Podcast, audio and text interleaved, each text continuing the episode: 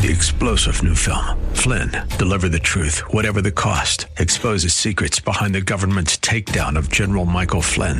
Flynn knew what the intel world had been up to. He ordered the first audit of the use of contractors. This set off alarm bells. He told the truth. He was the most dangerous person for Donald Trump to hire. They had to get rid of Flynn. Flynn, Deliver the Truth, Whatever the Cost. Available now. Watch it today. Go to Salem Now dot com. Salem Now dot com. The following program is sponsored by Rosenthal Wealth Management. Larry Rosenthal is a registered representative offering security advisory services through Saterra Advisor Networks, L L C, a broker, dealer, and registered investment advisor. Member FINRA S I P C. Saterra is under separate ownership from Rosenthal Wealth Management Group. Rosenthal Wealth Management Group is located at ninety-two sixty-five Corporate Circle in Manassas, Virginia, and can be reached at seven oh three, three three zero, three one zero zero. Chris McKay is not affiliated with Saterra Advisor Networks, L L C, nor Rosenthal Wealth Management Group. Bob Jones is an employee of Rosenthal Wealth Management Group and affiliated with Saterra. It's time now for Making Money Sense, live with Larry Rosenthal. Larry is recognized as one of the nation's leading financial and retirement planners and is here to answer your questions right now. Author, speaker, and talk show host Larry Rosenthal is dedicated to teaching others financial stewardship from a biblical point of view. Call Larry now. Studio lines are open at eight five five, R O S E, one two three. That's eight five five, seven six seven, three one two three. Making Money Sense is on the air. Well, welcome once again to the Larry Rosenthal Show, Making Money Sense. My name is Chris McKay, and the other guy, if you're watching on Larry Rosenthal dot T V, is the guy who is the man in the studio. He's the big guy, Larry Rosenthal himself. Good morning, sir. Well, good morning, Chris, and how are you today? I'm doing triple duty today, you know. You're giving, I, you're giving some Bob some holiday time off or something. I don't know. What's... I see that. Where is Bob? Uh, Where is Bob? That could, that could be a game. It could be, very much so. That's for sure. Well, good morning, sir. You're always looking good on Saturday mornings. Too. And it is Saturday morning, which is Open Mic Saturday, which I absolutely sure. love. That means no questions barred at all. Anything on your mind this morning, give us a ring at eight five five, R O S E, one two three, eight five five, seven six seven, three one two three. With any of your financial planning, estate planning, tax, mortgages, home prices, the Fed, the markets, the economy, your four oh one k, the government T S P, whatever's on your mind today, we want to give you the answers in proper financial education format. So give us a ring. It's Open Mic Saturday. You're listening to Making Money Sense, the Larry Rosenthal Show. Well, what happened this past week in the markets, Chris? Little bit of scary news, but the markets were pretty resilient.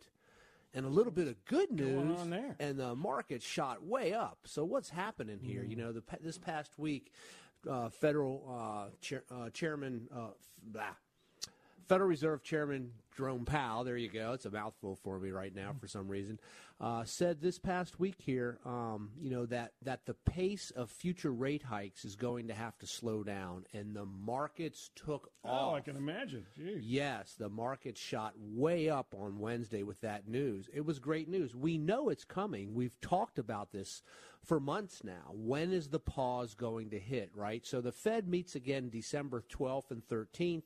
Most likely, they're going to raise a half a percentage point at that on that meeting on the thirteenth. We're also going to get the inflation number for for November on December thirteenth and see what that looks like.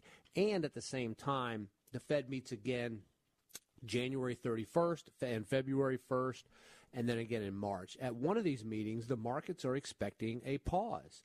That means that interest rates may take a pause from going up. That brings to the market, the stock market, and the business market, clarity of direction. And that's what people need. The markets need clarity of directions. Hey, if you're a C E O of a corporation and you're looking to take over another one, or you're looking to start a new plant, or, or, or do a new research project, and you're going to borrow capital to do so, you need to know what the cost of money is going to be so you could figure it out if it's a good investment or a not, not, not a good opportunity, right? So this, so, so on f- Wednesday, uh, Jerome Powell says this, the markets celebrate big time. Then on Thursday, the markets are a little mixed, a little down. Friday at eight thirty a m Eastern time, we get the jobs report for November, okay? wow, what a strong jobs report. Wages up, um, part wait, uh, uh, even even the labor participation rate dropped, which is not not a good sign because it makes there's less people seeking jobs, right? So so that means that wages will continue to rise a little bit, which creates more inflation pressures. And we added two hundred sixty-three thousand jobs, uh, uh, you, you know, which which was a lot higher than what what we thought. So on one hand, we're getting robust news that the economy is good, and the markets plummet first thing Friday morning. You know, the, the S and P and the NASDAQ closed basically down a few points, and the Dow was up a few points, which which brings me to this question here. It brings me to this oh, question. Oh, dear. Yes, here's the question, Chris. Are the markets actually starting to climb the wall of worry? Hmm. Now, this is a phrase, uh, a w- climbing the wall of worry. What does that mean? Well, you're seeing, okay, you're seeing good economic news and the markets drop, and then they start to come back, and they're climbing that wall of worry. Well, is the Fed going to delay their pause? Are they going to raise more based off of this one economic data point?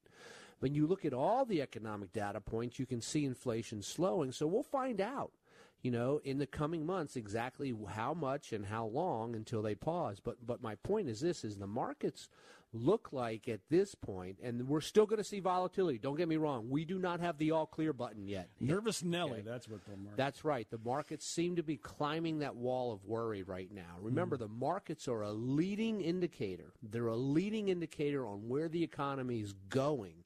And when you see these these types of things, because if this report had come out, if this jobs report had come out, I don't know, in, in August or September, the markets would have been down tons. They, they would have been down a whole lot and not fight back that very same day. So that leads me to the question of, you know what, maybe the markets are sort of sniffing out a rate pause in the coming months, which would be a good thing for the markets, the economy, the whole nine yards. Uh, so, so you know, Powell also went on to said to, to say that the Fed wants to avoid over-tightening monetary policy, which will throw the economy into a recession, causing the central bank to, to, to pivot instead of pause, pivot and reverse course and start to lower rates. And and so, you know, he's he's saying the right things here from that standpoint. And so we'll just have to wait. We've got to get through the next few months, you know, be thinking springtime, uh, you know, but we are closer to the end of this cycle than we are pretty much the middle of the cycle as far as the the, the Fed rate hikes and, and things of that nature there. So let's go ahead and shoot on up to Michigan and welcome Becky on the line. Good morning, Becky. How are you today? Good. How can I help you? Well, I had a I I had put twenty five thousand dollars into a C D with a credit union, and it gave, it was at two point six percent interest. Well, that came to maturity in October.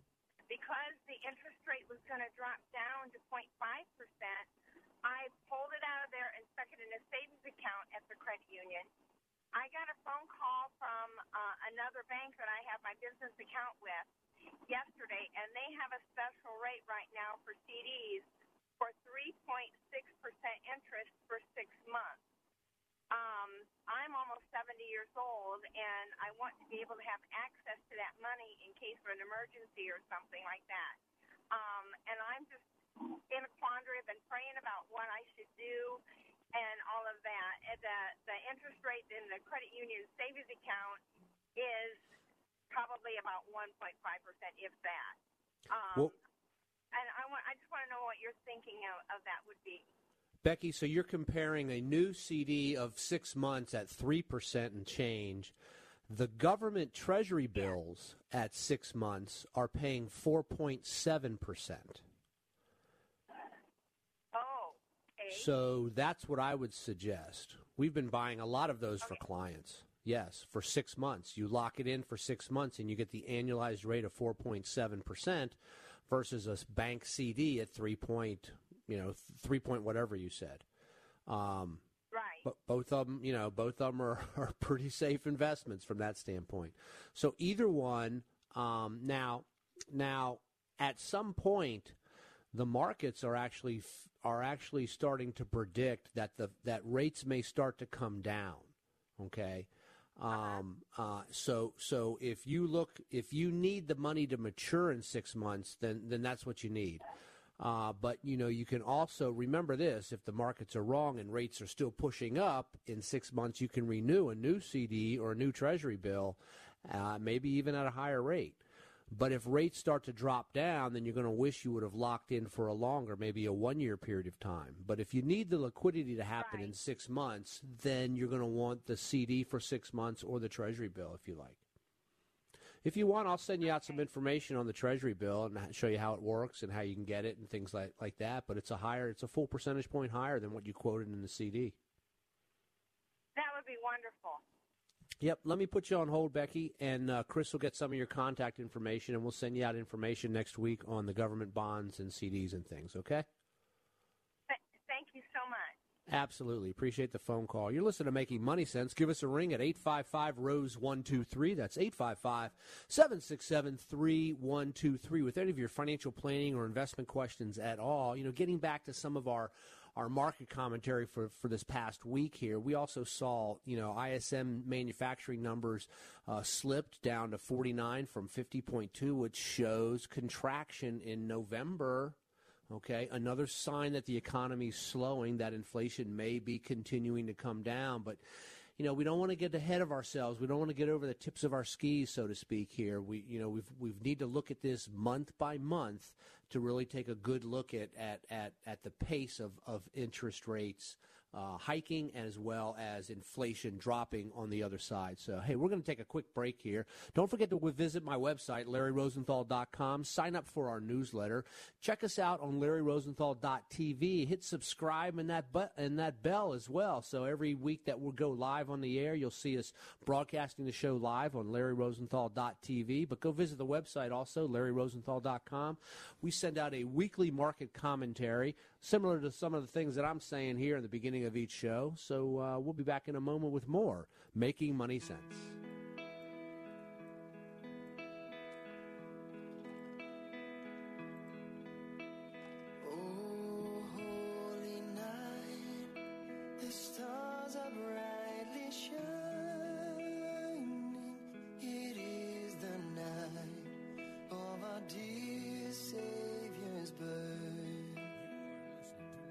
Sense live with Larry Rosenthal.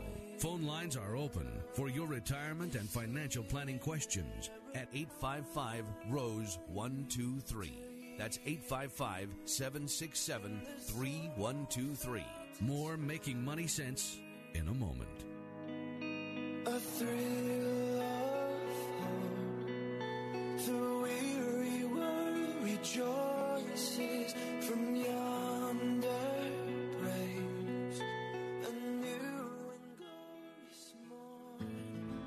There are still too many countries that give little or no assistance to disabled children.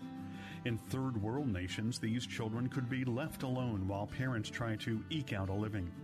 About ten years ago, residents of Prince William and Fauquier counties in Virginia formed Children with Disabilities Fund International.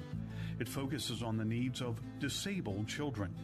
C D F I's current work in Jamaica and Kenya supports about three hundred disabled children and their families. For some of these children, they're getting the care they need for the first time in their lives. C D F I recently began an individual child sponsorship program in an effort to better meet the needs of these disabled children. To choose your child to sponsor, go to the c d f i dot org. That's the c d f i dot org. Your gift will help transform not only a disabled child's life, but the lives of their parents and of the surrounding community. Go to the c d f i dot org.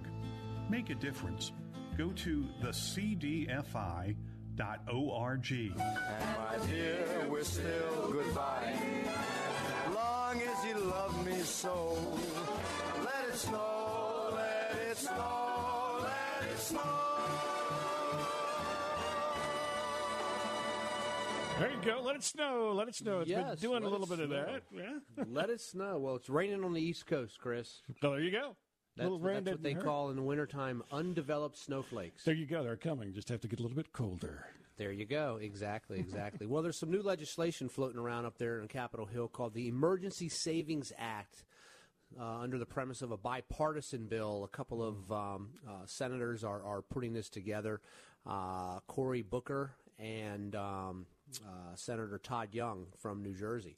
So uh, we'll see how this plays out, but it's called the Emergency Savings Act, and it's an opportunity for employers, if they choose, to allow workers to put cash into a savings account inside their four oh one k plan on an after-tax basis. And w- and that little sleeve would be capped at twenty-five hundred dollars. But, you know, I don't understand why they just don't put it into the money market and not deal with the legislation on it all. So uh, we'll see if this thing goes through. I didn't ask you again, Larry. Come on. Yes, I know. I know. We'll see if this thing goes through um, wow. and find out exactly what it is. So, so uh, if it doesn't get put into the mix here before the end of the year, then they're hoping that something like that will happen next year. You know, I have a, a website that I go to that that, that follows all these, uh, I mean, just tons of legislation, and I pull out some every once in a while just to just to uh, you know, talk about it a little bit. But we do stay on top of all this, because when taxes change or investment opportunities and retirement plans change, whether they get um, contracted or enhanced, it's always an opportunity to employ that into financial planning. And and uh, whether it's, you know, investing in uh, rehabilitation zones or in, investing in, in programs, you know, all, all different things. But it's important to stay on top of all of that as well. So if that happens to come through, then we'll let you know exactly what that means to you in your four oh one k plans. We get lots of questions each week. I appreciate those. People go to my website, Larry Rosenthal dot com, and say, hey, what about this question? What about that question? Right? And, and, um, Uh, one question that, I, that that that's popped up here is, is I'm seeing some signs of markets turning positive. Should I pull my money out now and avoid another downturn? Well, first of all, how do you know that there's going to be another downturn? Yes, the markets have come off its lows, and the markets are up from its lows, but still down for the year, right? So the question becomes, how do you know that there will be another downturn? And my, my, my follow-up question to this to the, to this to this person is, you know, what what is your goal? Mm. What is your time frame? What is your risk acceptance needs? What what's your future needs with this money, and what are your current needs with these dollars that you're talking about? It sounds like to me you're more interested in, in market timing, getting in and out and in and out. And let me tell you, that's a losing proposition. We're going to see the results probably middle of next year based off of all the people pushing money in and out this year.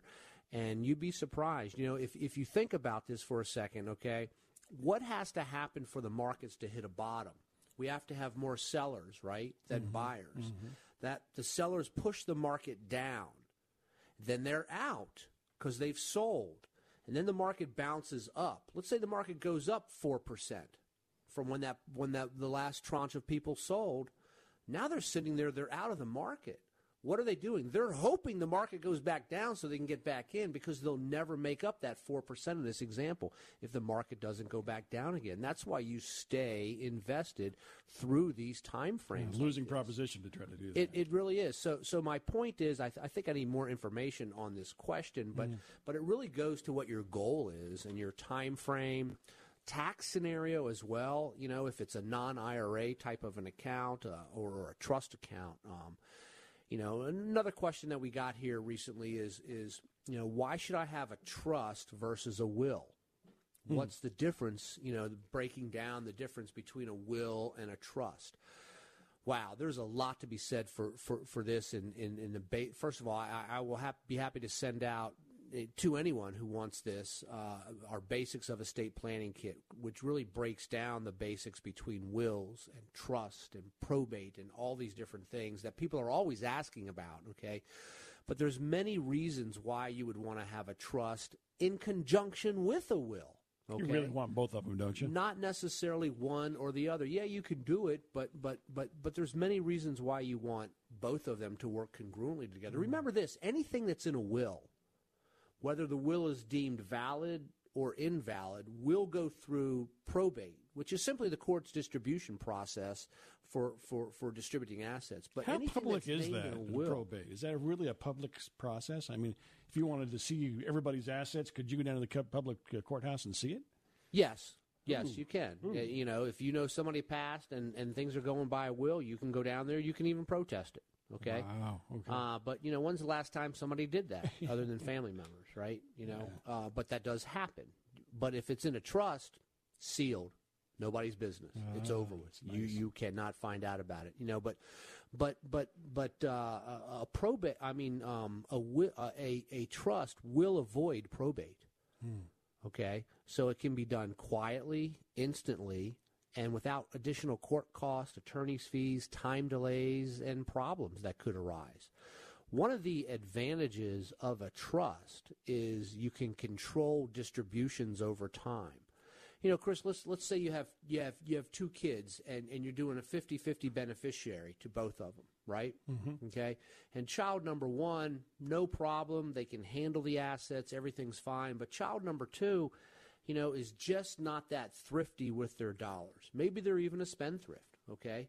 And and to protect that child against themselves or maybe their spouse or family members or whatever, you may want to say that fifty percent for that child, I'm going to distribute it over five years, twenty percent a year, okay, or ten percent a year for ten years, or whatever you want to do. That's one of the advantages that a trust brings to the table, is it enables you to control distributions over time for people, okay? Or suppose you suppose you wanted to leave money for grandkids, you know, so you can put into the trust, hey, this is going to go for to help for college. If it's not for, if they don't go to college, to help start a business or a vocational school or whatever, um, you know, and, and but but you know, a lot of times you don't want to just leave a seventeen or an eighteen year old or a twenty-two year old excessive dollars, right? You know, and there, there's this thing too, and and I've ta- I've I've I've gone to classes on this, and it's very interesting to see the dynamic of families talking about multi-generational,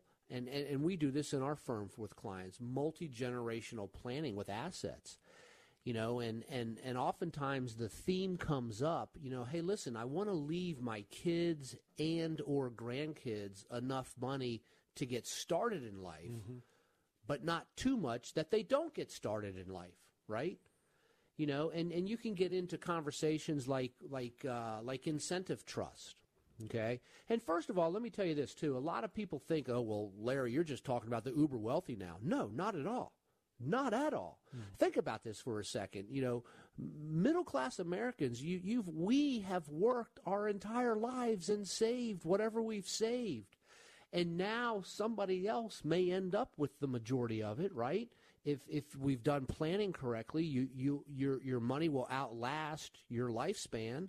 And now these assets that you've worked long and hard for, you probably don't want to see them go to the wayside, mm-hmm. you know, or, or maybe you do. Some people don't care, okay? But but there's also something, too, which is really neat, which which which we talk a lot about with our clients, which is things like like um, uh, type type of incentive type Uh, things inside of a trust, incentive programs inside of a trust.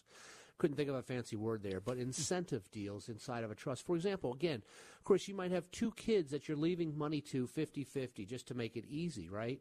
So, so, and child number one, let's suppose child number one has a a, a profession where they're where you know they're going to make six figures, okay, or they're going to make a very fine living, but child number two, Uh, maybe they want to work in the nonprofit arena, okay? Or maybe they want to be a pastor at a church, mm-hmm. a small country church or something like that. You know, there's there's the trust can enable the distribution to say, look, we're going to match fifty percent of your income for this child, okay? Uh, you know, or and things like that, so that so that it gets them working. But but you don't want to penalize somebody because they choose a vocation that may not be a high-paying uh, vocation, but they're going to have kids and grandkids and things like that for college funding and all that kind of stuff too. So, yeah. so a trust is going to bring a whole lot of thought capabilities to the table that's going to enable you to do planning not only to the next generation, but to charities and to multiple generations, depending on how you want to do this. And and this is not for the uber wealthy. I'm telling you, this is for middle-class Americans day in and day out all the time. We see this all the time with clients. We sit down with them, we work through this, and then we go meet with the attorney, whether it's their estate planning attorney or one one or two that I would recommend, doesn't matter. But but you've got to get all this stuff lined up before you go meet with the attorney on it. So a question for you on that with regards to uh, how that is distributed. I know that with a will you've got an executor, right? Somebody who kind of watches over things. But how much power does that person have, the executor versus also, who, who was it, an administrator of a trust? Is that what they call them? So so if you're dealing in a trust, you can have a trustee who has all mm. the power to make the decisions on the assets that are funded into the trust. You can have an executor, and their job is to close the estate. Make sure all the bills are paid, make sure things are distributed, all that kind of stuff. Well, usually what if, what it's one and the same person when you're dealing with a trust. Just say, for example, I set up a trust and I want this to happen, and then I set up an administrator or an executor, and they decide that they don't want to do what I wanted them to do. What happens? Can they can they get away with that? No, they're in a fiduciary bound, responsibility right? to bound. execute your wishes that are inside of that legal document. Well, I know. I'm just, you know, wondering how safe it is is what I'm really. Well, then the ulti- ultimately the beneficiary can sue that, that person. Oh, I see. Okay. Because they have to act in capacity for the ultimate distribution of the beneficiary. And they would win because your, the original to your wishes. wishes. Correct. Gotcha. Yep. Okay, cool. Yep, exactly, exactly. And mm-hmm. a lot of times you might have somebody who is the trustee who's making, who's overseeing everything and distributing stuff, but you may have somebody else uh, in care for kids or grandkids, you know, so so you can split it all up, you know. In, in, in my family, we have things split up between people, okay, because it's like, yeah, no, I don't think so. Let's see if you know? they'll fight over this. No, yeah. yeah, you know, so you could do all that kind of stuff. Yeah. And I've seen there's no wrong or right way to go about doing these things, but the point is, That, that you know, and this is all coming from this question here on, on a will versus a trust. You can see how deep this conversation goes. But mm-hmm. let me tell you this. I, I was working with a client this past, uh, last week or so, and, and, and we're just starting. They're just at this stage in life now where we need to start doing this planning. And so I told them, I said, look, go home and over the next, you know, several weeks, just write down all of your assets on a piece of paper and then start writing a couple of sentences on who you want to get what and how you want to get them, you know, whether it's investment assets, buildings, whatever it may be that that's that's there, real estate, whatever the case may be. Uh, and that's the that's ninety percent of your estate plan right there. That's what you ultimately take to the attorney and say, look, we've, we've got a lot of this stuff written out on how we want to do this. You don't want to sit in the attorney's office and try to figure it out at that point, right? Yeah, he's got to put all the Latin in there. That's what his job is. There right? you go. Exactly, exactly. Hey, y'all, we're all over the place this morning talking about every subject under the sun with financial planning, estate planning, wealth management, the whole nine yards. Give us a ring on this open mic Saturday at eight five five, R O S E, one two three. That's eight five five Rose one two three or eight five five, seven six seven, three one two three. We're back in a moment with more. The Larry Rosenthal Show, Making Money Sense.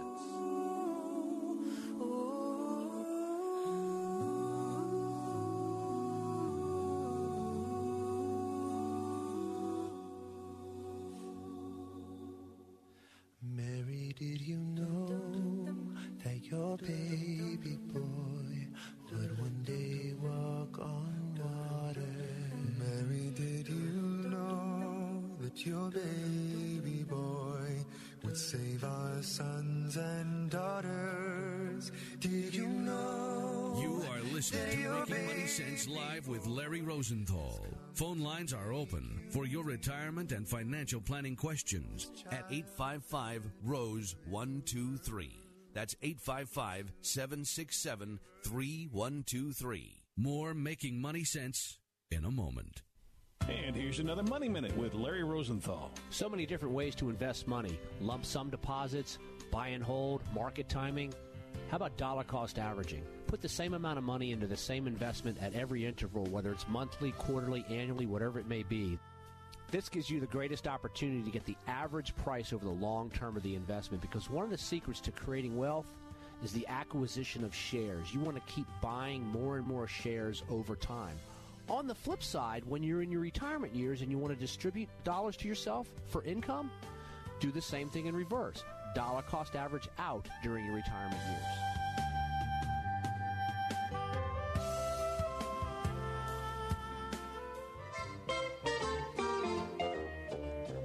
Frosty the Snowman was a jolly, happy soul, with a corncob pipe and a button nose and two eyes made out of coal. Frosty the Snowman is a fairy tale, they say. He was made of snow, but the children know how he came to life one day. There must have been some magic. You're listening to the Larry Rosenthal Show, eight five five, seven six seven, three one two three, eight five five, ROSE one two three. It's Christmas time. We're all getting kind of excited about that. We are, Chris. You know, I, I, I looked up a couple of verses here. You know, the Bible talks about money over twenty-four hundred times in the Bible. That's one or two. Yeah, that is more than one or two. That is for sure. Whoa. You know, and, and when we take a look at this, you know, in Proverbs thirteen twenty-two, it says, "A good man leaves an inheritance for his children's children, but a sinner's wealth is stored up for the righteous." And and you come over, you flip over to Ecclesiastes five ten. It says, "Whoever loves money never has enough. Whoever loves wealth is never satisfied with his income. This too is meaningless." You know, what are we chasing here, mm. right? Yeah. What are we chasing? You know, we we we we we cannot. We cannot um, uh, worship the gift. We need to worship the the giver Amen. Of the gift, which Amen. Is the Lord. Yeah. And, you know, we, we have to figure out what our role is with money. And, and, you know, we live in two economies. We live in God's economy and man's economy. You know, God's economy has Christ at the center, and it's a giving, a servitude type of an economy. You know, it's it's it's an economy where we want to try to bless others with the resources that we have.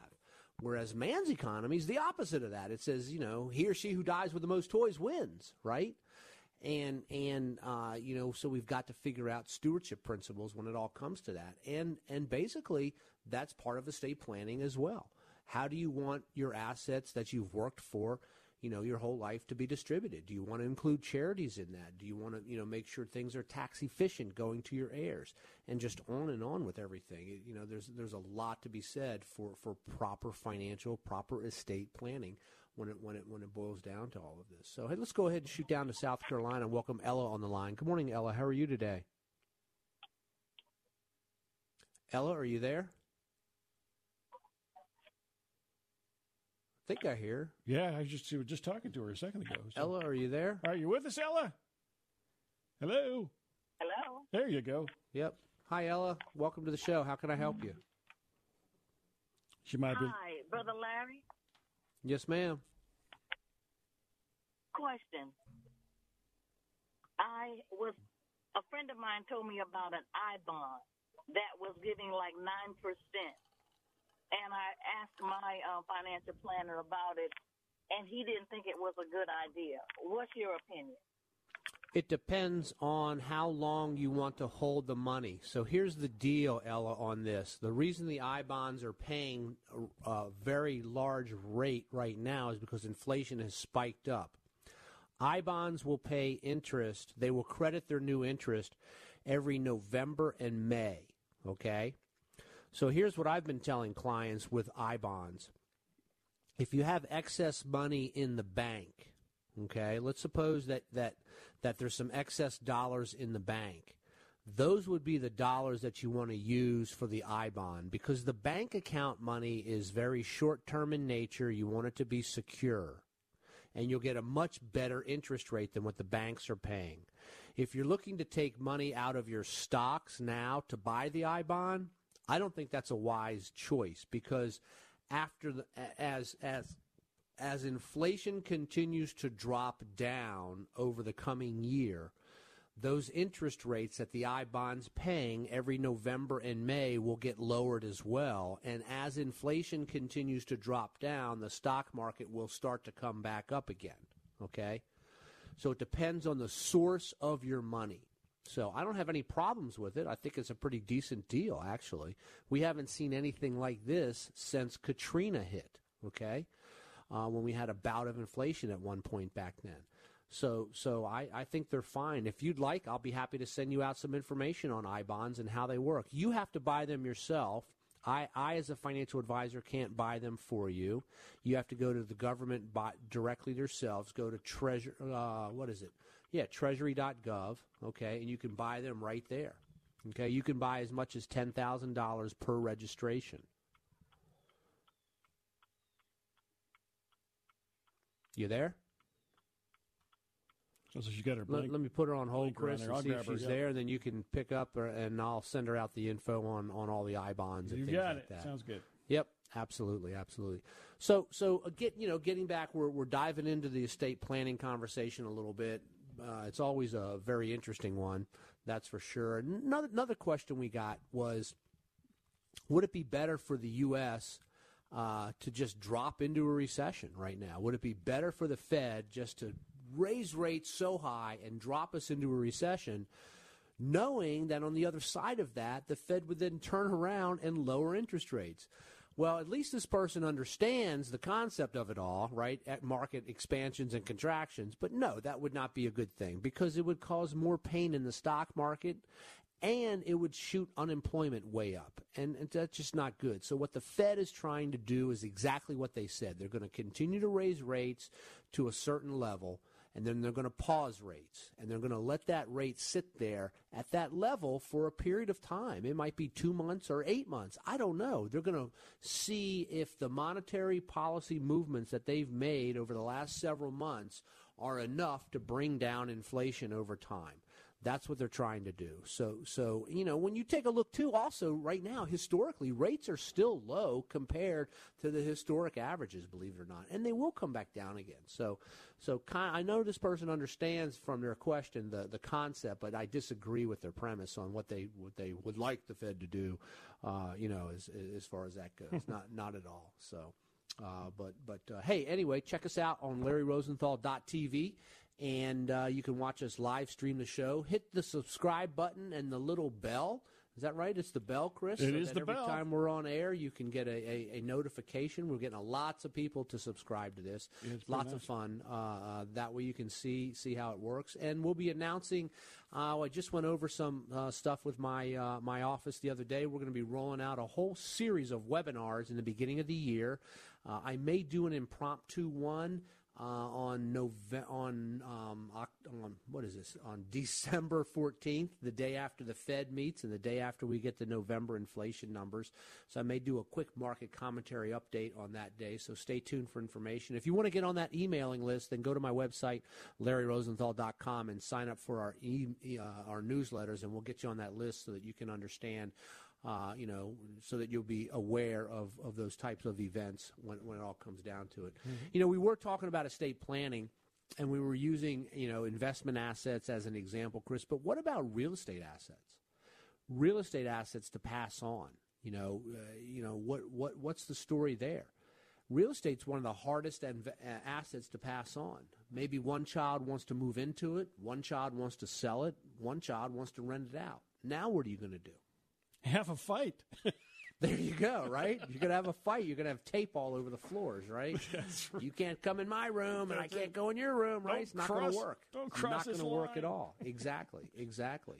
So a lot of times people will say, you know, what? One of the things that I have found is they will take their real estate and they'll put it into a trust, a simple garden variety revocable living trust, and, you know, with no bells or whistles to it, and, and they'll say, you know, listen, you know, we would like for the, the kids to figure out what they want to do with it. And if they can't make a decision in, say, six months, then it's to be sold and the cash split up.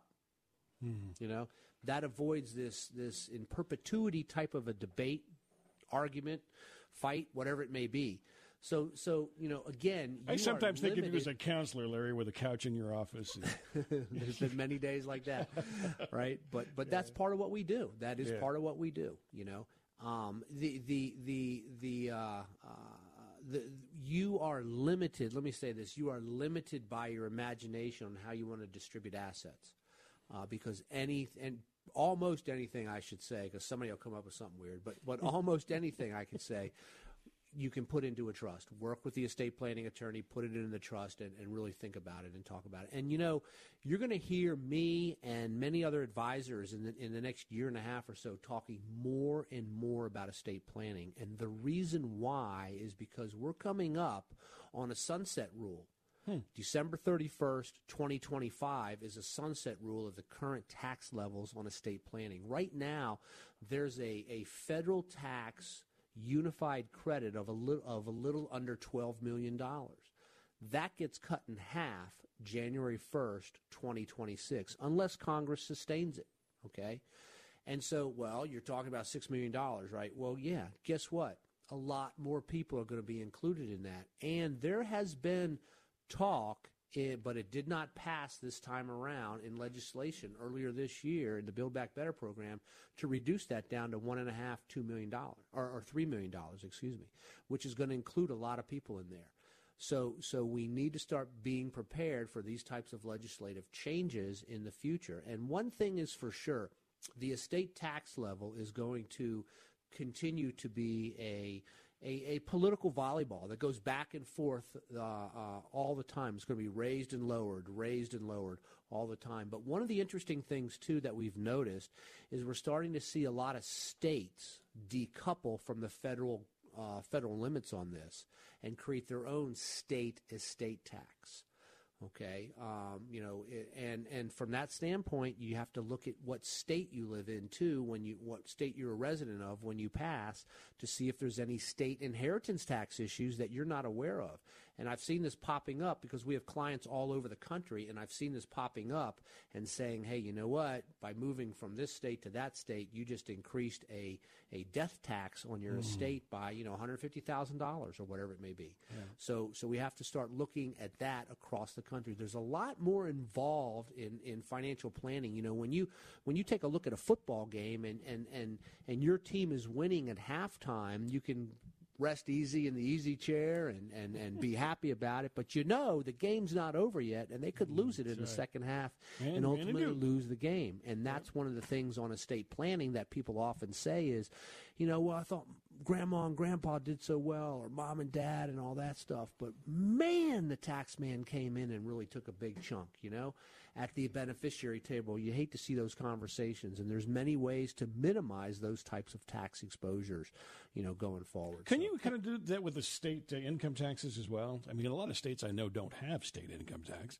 So it kind of makes sense maybe to relocate, if possible, to someplace that doesn't. Well, yeah, but, you know, you, you you move to a state that doesn't have a state income tax. How's the state operating? Well, probably over other kinds of taxes. You know, there you go. Sales so you have to take a look at the net net effect. Yeah. I've yet to see a calculator that pro- that. That, that does all that. It's a lot of manual calculations. Yeah. But there are states that, that, that, that do do that. You know, there, there's several of them, actually.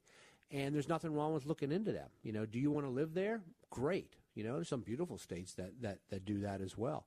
Uh, but, you know, there's also other taxes associated with, with those states, too. Yeah, sure. So so really take a look at the net-net of all that effect, too. Um, sometimes that all of the glitter is not gold, right?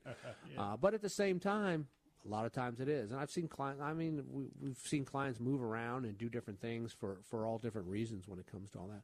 Hey, I want to switch the subject here real quick, and I want to talk about upside and downside capture, something called capture analysis inside your mutual funds, you know. And today we're just trying, we're just delivering a lot of talk, a lot of education out there, um, you know, capture analysis.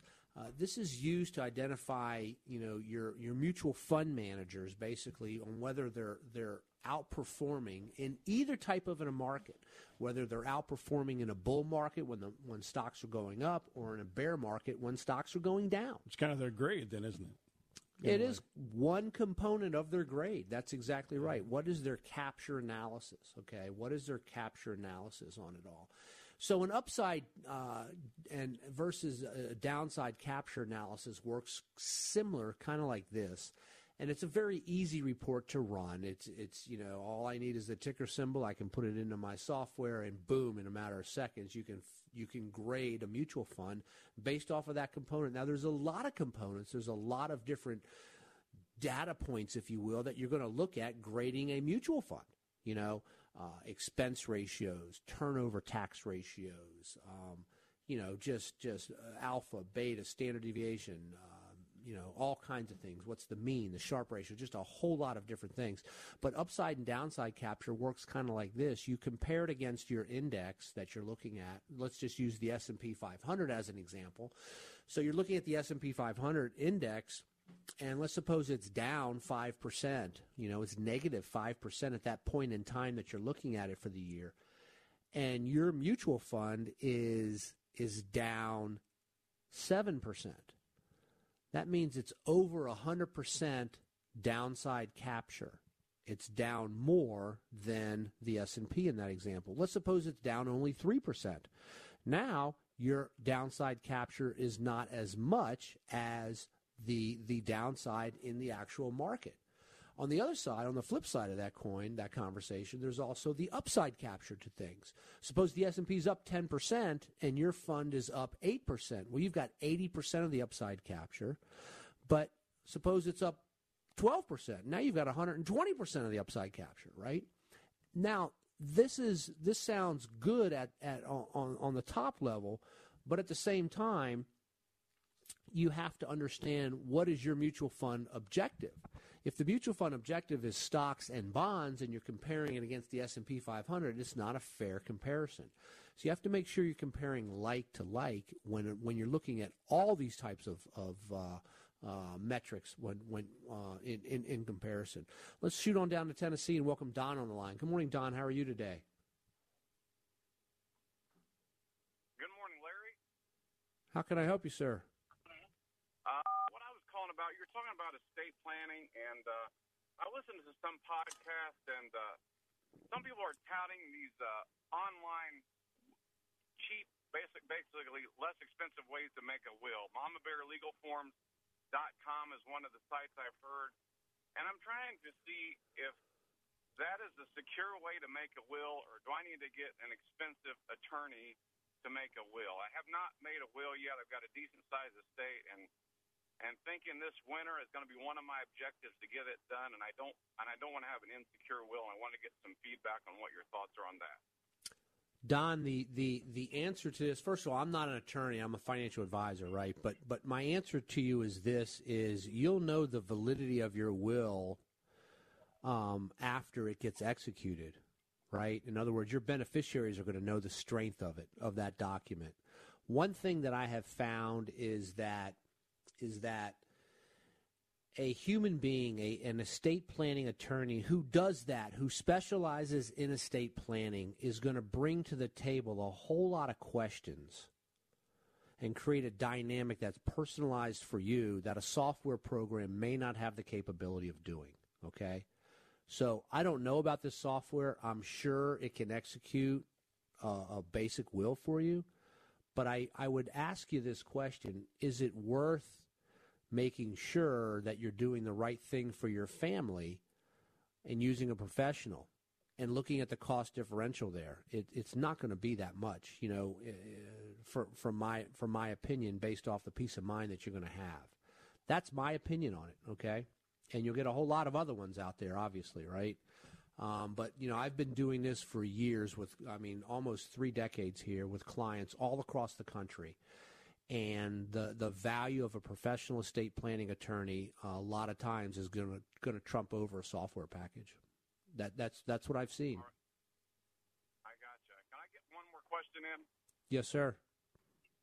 Okay.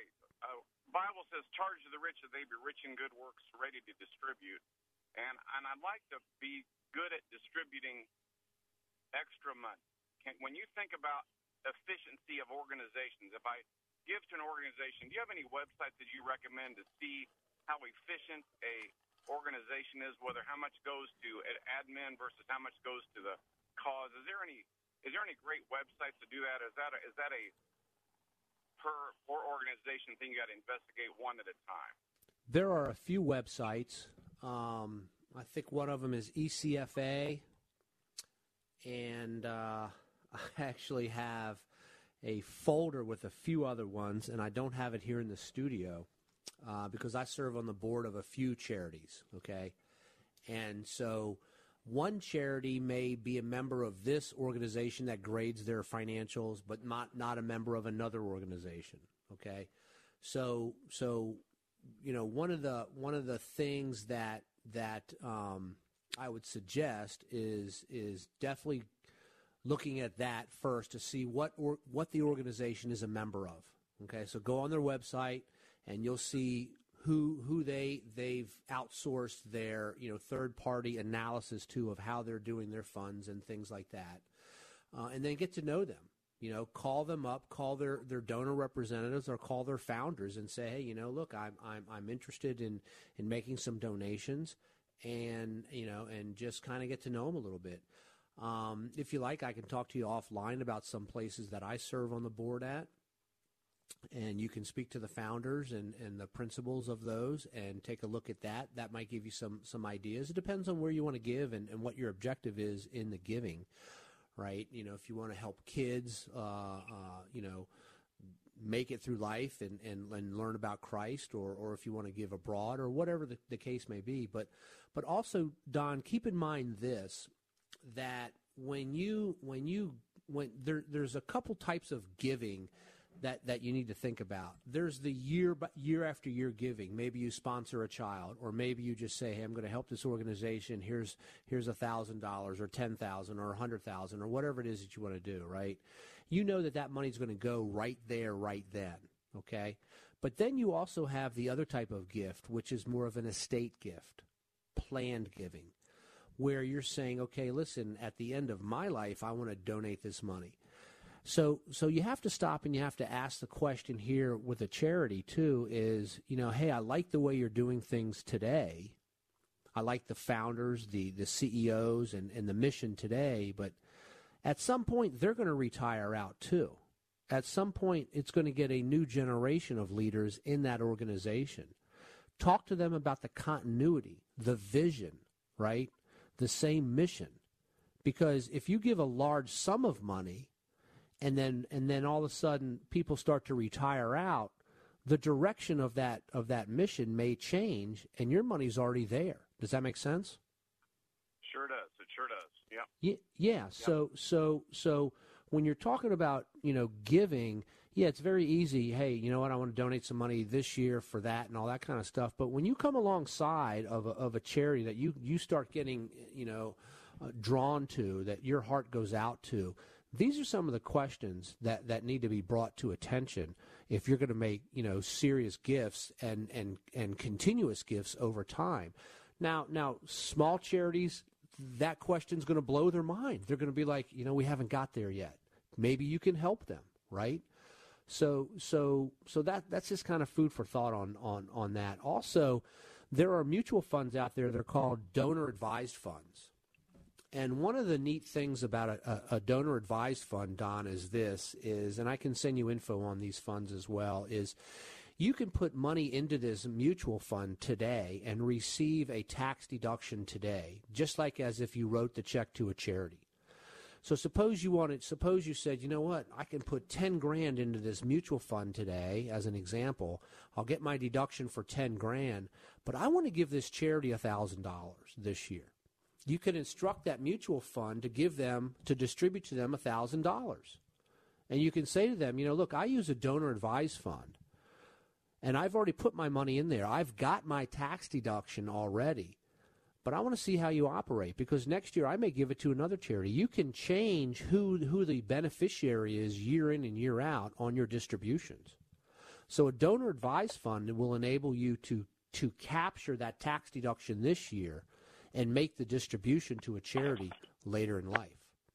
And that keeps charities and universities, by the way, on their toes to continue with the same mission forward that attracted you to begin with, because they know there's a pool of money there, but they've got to perform the way that that, that uh, they have in the past in order for you to make that, that distribution there. So there's a lot involved with all of this, and I can speak to a lot of it on it because I do this work. I, I, I do a lot of this stuff uh, in our firm and for, for organizations as well. So um, I hope that helps you out a little bit, but you can check out E C F A, and I cannot remember the names of the other uh, organizations off the top of my head. It's uh, uh, I can't remember them, Don. I'm sorry. I'm drawing a blank here. but but at least I got you one. How's that sound? If you want, I'll, I'll put you on hold, and Chris will get your contact info, and, and I'll give you a ring next week and give you some more of that, okay? Yeah, I'll do that.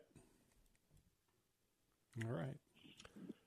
All right, appreciate the phone call. You're listening to Making Money Sense. Give us a ring, eight five five, R O S E, one two three. We've got just a minute left in the in the program this morning. It's Open Mic Saturday. We're all over the place, which I love. Estate planning, right? Uh, contributions, charitable giving. It's some great stuff, no no doubt about it. So go visit my website, Larry Rosenthal dot com, and uh, check out our newsletter. You can sign up for that. We send out, again, a weekly market commentary and a monthly educational piece. While you're there, follow us on uh, YouTube, Larry Rosenthal dot T V. There's a little link there. You can check up, uh, check us out by subscribing and hitting that little bell there that Chris likes. I like that and, bell. Yeah, yeah. That way you'll be notified every time we're, we're uh, going live on YouTube to, to broadcast a show or anything else that we might be doing. So uh, we got lots of calls during the week with questions. Uh, people hear me talking about subjects on the air, and so if you want, we'll, we'll send out all that information to you. You can call us at eight five five, R O S E, one two three. That becomes our toll-free nationwide number after we go off the air here in a few moments. So for Chris McKay, I'm Larry Rosenthal. Have a wonderful week, and we'll be back next Saturday with another session of the Larry Rosenthal Show, Making Money Sense. Three-star General Michael J. Flynn, head of the Pentagon Intelligence Agency, knew all the government's dirty secrets. He was one of the most respected generals in the military. Flynn knew what the intel world had been up to. He understood its funding. He ordered the first audit of the use of contractors. This set off alarm bells. The explosive new documentary, Flynn, Deliver the Truth, Whatever the Cost, and covers the facts behind this scandal. Flynn told the truth. He was the most dangerous person for Donald Trump to hire. I find out the worst enemy that I'm going to face in my life is right here in America. They took my assessment and they wanted me to change it. And I was like, I'm not changing it. They had to get rid of Flynn. With in-depth interviews, archival footage, and never-before-seen personal records of the man behind the headlines. I just felt like I was drowning. Flynn, Deliver the Truth, Whatever the Cost. Available now. Watch it today. Go to Salem Now dot com. Salem Now dot com.